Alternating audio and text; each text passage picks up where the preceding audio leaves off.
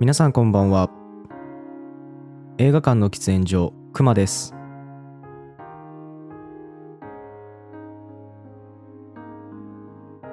本日紹介した映画は雨の日は会えない晴れた日は君を思うです。プライムビデオ UNEXT Netflix で提供している作品になります。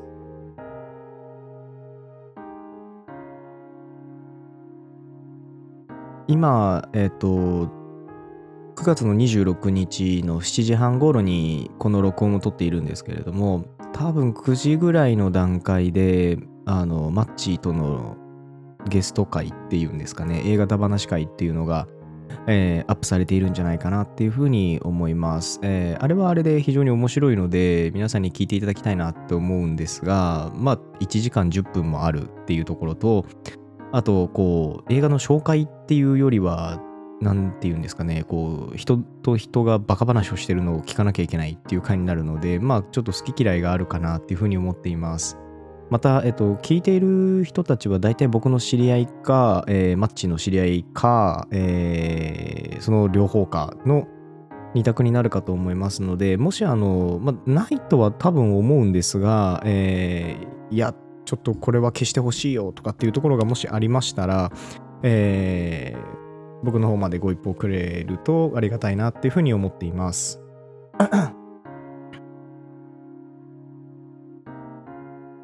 で、えっと、まあ、今日の映画なんですが、今日は雨の日は会えない、晴れた日は君を思う、えーを紹介したいと思っています。ジョンマジョン・マルク・バレが監督でジェイク・ギレンホールが主演になっています。ジェイク・ギレンホールはもう結構有名な俳優さんなので知ってる方も多いとは思いますが、えーまあ、ナイトクローラーで一気にバーンってきた俳優さんかなっていうふうに思っています。まあ、個人的な感じですね。それ以外にも多分、あのー結構、あのバイプレイヤーとしてはババッと出てたんじゃないかなとは思いつつ、そこで一気に売れた感があるなと個人的には思っています。で、えっと、ストーリーですが、えっと、まあ、ジェイク・ギレンホール演じるデイビスは、えー妻を事故で亡くします。えーただその死にすら自分が無感覚になっていることに同時にデイビスは気づく。で妻を見とった病院で、えー買おうとしたチョコレート、まあ、自販機のあの海外にあるよくよくあるやつですね。でそのチョコレートが買えなかったことからカスタマーサービスへ、えー電話をし手紙を送る。でその手紙を受け取ったカスタマーサービスのカレン、えーその子供のクリス、えー亡くなった、えー奥さんの義父のフィル。など、えー一人の男がこう喪失をか抱きながら、えー他者との交流を持ってその回復を描く作品っていう風な形になってます。これ説明になってるかな？ちょっとカンペを見ながらなのであのうまく説明できてないかもって今ちょっと自分で喋りながら思いました。で、えっ、と、感想ですが、えーきなんて言うんでしょう、こう僕この映画をまず見始めたきっかけが、えーまあ、社会人今3年目なんですけど1年目2年目っていうタイミングでちょっとこうまああれですよね。学生気分からやっと社会人になってそこからちょっと闇っていうような時期でに見た映画でその時にすごくスカッとした覚えがあったのでああ次はこの映画を紹介しようっていうふうに思ってこの映画を紹介することにしました。相変わらずなんかこうジメッとした作品っていうかなんかこうスカッとあのなんて言うんでしょう。それこそ MCU とかあの DC コミックスとかっていう映画ではなくなぜこのあんまり売れてない売れてなくはないんですけどこうあのあれですよねこう売れ筋ではない作品っていうのを毎回してこう紹介してるんだろうって自分でも思うんですけどそのうちまああのバットマンの話とかしたいなとかっても思ってます。でえっ、とまあそういう経緯がありましてこの映画見ることになりました。えっ、とまあ大きく言うとこう幸せだっていうふうに思われてる人が本当に幸せなのかっていうところもそうですし、えー周りから見た幸せな人っていうのが実はすごい虚無感を抱いてたりとか自分自身もそうだったし今もその気がある時があるなっていうふうに思うんですがこうなんかあれ上手に今こう物事を感じれてないなとかあの虚無感をすごい感じるなっていうふうな時ってあると思うんですどんな人でも。でその時にどういうふうに対処していったらいいのかっていうところを、まあ、すごく過激に描いてる作品なのかなっていうふうに思います。で、えっと、この映画すごく面白いところが、日本語タイトルが、まあ、さっきも言った通りで、僕これ噛んで何度もあの取り直してるんですけど、えー、タイトルが大丈夫かな？噛まないで言えるかな？えっ、と、雨の日は会えない、晴れた日は君を思うっていう風なクソ長いタイトルになってるんです。ただ、えっ、と、現代はデモリションっていう風な英語の現代がついていて、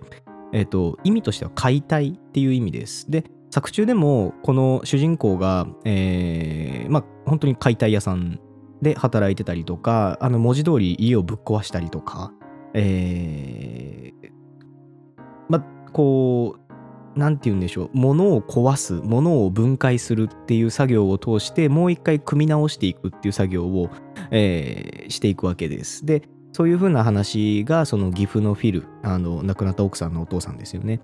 との話でも出てきたりとか、えー、と、自分の、あ、違う、お父さんとの話か、自分のジップですね、との、えー、話で出てきたりとかっていうところから、やっぱりその部分を主人公がどう捉えていて、なおかつその部分が、この映画で伝えたいことなのかなっていうふうに思います。えー、一つ一つのパーツっていうのが、えー、人間にはあって、それを丁寧に見直して修理して、で、それをもう一回、あの、一つのこう、人格として、アイデンティティとして、こう、組み直していくってことが、大事だよねっていうふうに言ってるのかなっていうふうに思っています。で、えっ、ー、と、僕がすごく好きなシーンっていうのが、えー、家を解体するシーンがあります。あのー、人の家じゃなくて自分の家、奥さんと一緒に過ごしていた家っていうのをぶっ壊すシーンがあるんですが、えー、そこのシーンがすごく好きです。えっ、と、幸せな思い出をぶっ壊してっていう風な取り方もできるなっていうふうに思うんですけれどもそれ以上に何でしょうこの主人公自身が自分の感情に折り合いをつけるっていうことではなく自分の感情の赴くままに一回行動してみてその上どういうふうに自分が感じるだろうって実験をするっていうふうなニュアンスなのかなっていうふうに、えー、個人的には思っていてでその結果あの得れたものっていうのが、えー、カレンの息子えっ、ー、と、名前が、クリスか。クリスとの関係性っていうのを構築するためにそれがあったっていうところを考えると、まあ、やっぱりこれも解体して新しいものが生まれるためにまたこう再構築をしてっていう風なニュアンスになっているのかなっていう風に思います。えー、本当に全体を通して解体、再構築、解体、再構築っていう風な流れが出ていますし、えっ、ー、と、映画の中、今自分で喋ってても思うんですけど、じゃあ映画の中であるカレンだったりクリスだったりあのジップのフィルだったりそれ以外の人たち関係を持つ人たちそうですけど、えー、っていうのがその人たちなりに関係自分の近くの周りの関係だったりとか自分の気持ちっていうところを一回ばらしてみてそれをしっかり修理した上で再構築してるっていう風な取り方ができるんじゃないかなっていう風に考えています。で特にクリスがこう自分の性自認っていうところで迷うっていうシーンがあるんですけどそれに対しての回答っていうのは今までになかった映画の中でこういう回答してる人っているかな今までっていうふうに思うようなあの、答え方でいいなっていうふうに個人的に思っています。ここの答え方ってすげえベストじゃないかっていうふうに、えー、思います。で、まあ、えっと、いつも通りどんな人におすすめかっていうところですが、えっと、いつもだとこれ、あの、何タイプか上げてっていう風な感じなんですが、えっと、個人的に今回はもう2タイプだけでいいかなって思っていて、一つがもう気持ちが落ち込んでる人は見てみてください。あの、処方箋として多分いいと思います。